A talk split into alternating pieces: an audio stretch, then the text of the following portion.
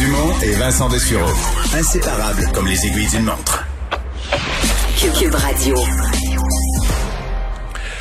Alors, changement dans l'organisation interne du caucus libéral à Québec. Là, je suis pas aux élections fédérales, mais je suis revenu à l'Assemblée nationale du Québec. Pierre Arcand, le député de Mont-Royal, qui revient à la tête du caucus libéral.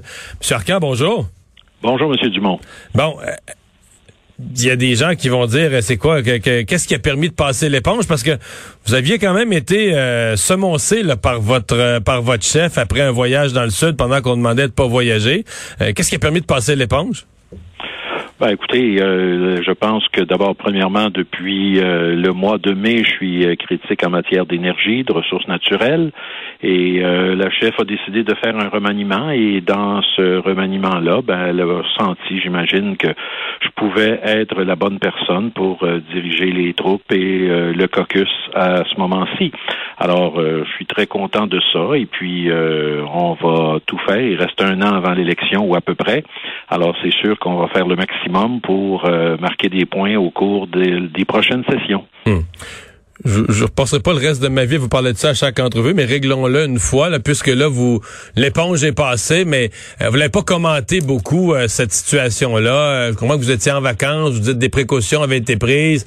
Il y avait une recommandation de ne pas voyager. La poussière retombée, quelle lecture? Vous faites une erreur de jugement. Quelle lecture vous avez sur ce qui s'est passé?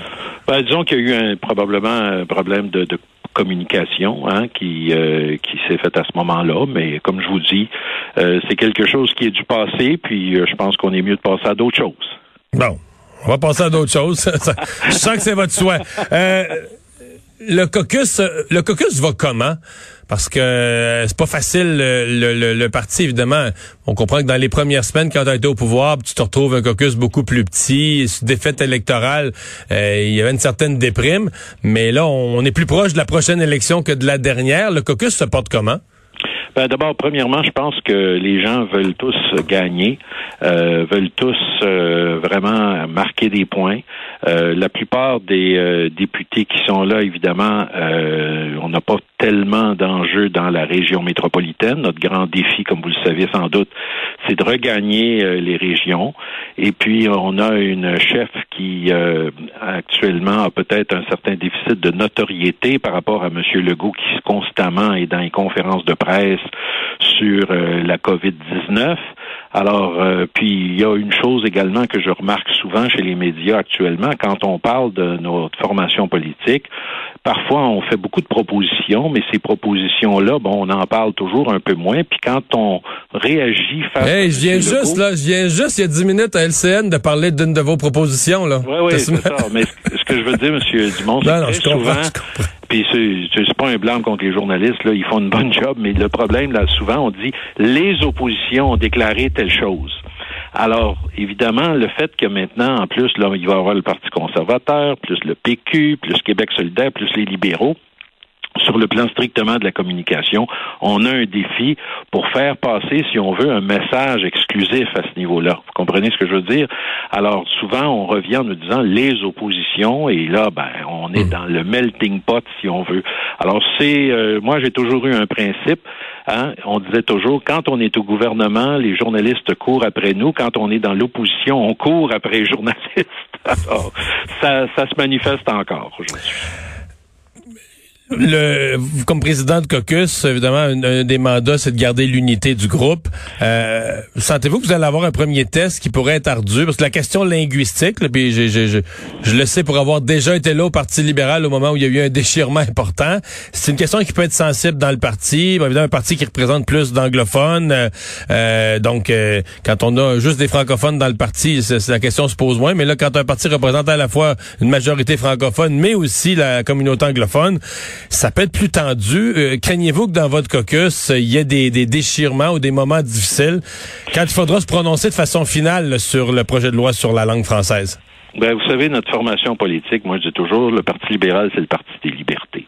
Alors nous, je dirais que on a fait beaucoup dans le domaine de la promotion de la langue française, là où il peut y avoir des obstacles, puis là, ben on va voir, parce que le détail, encore une fois, puis les commentaires vont arriver à l'automne, les groupes et ainsi de suite.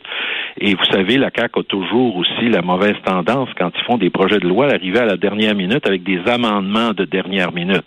Alors, vous avez vu que quand ils ont déposé le projet de loi sur la langue, on a eu quand même une réaction très positive jusqu'ici, mais on se méfie toujours un peu du gouvernement parce que, évidemment, ils arrivent souvent, comme je vous dis, avec des amendements de dernière minute qui font pas nécessairement notre affaire. Mais de façon générale, il est clair qu'on reconnaît très bien l'existence de l'enjeu, le fait qu'il faut, encore une fois, améliorer la situation du français à Montréal en particulier, évidemment, et il est clair qu'on va tout faire pour qu'on puisse travailler efficacement pour essayer d'avoir un projet de loi qui sera le meilleur, mais qui sera également selon les valeurs libérales aussi.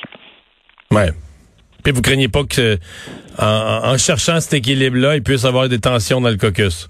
Ben, c'est-à-dire qu'écoutez, il y a des discussions qui peuvent toujours y avoir, mais il y a une chose que je peux vous dire, c'est qu'on a un caucus extrêmement de gens compétents et les anglophones qui font partie de ce caucus sont des gens quand même qui comprennent très bien la réalité et qui sont capables également de faire la part des choses. Alors, on va voir de quelle façon les choses vont évoluer, de quelle façon le gouvernement va traiter ce dossier-là, mais je peux vous dire une chose, tout ce qui va être de la promotion du français, on sera d'accord avec ça, c'est sûr. En tant que député libéraux, allez-vous aider vos collègues du Parti libéral du Canada dans l'élection fédérale en cours?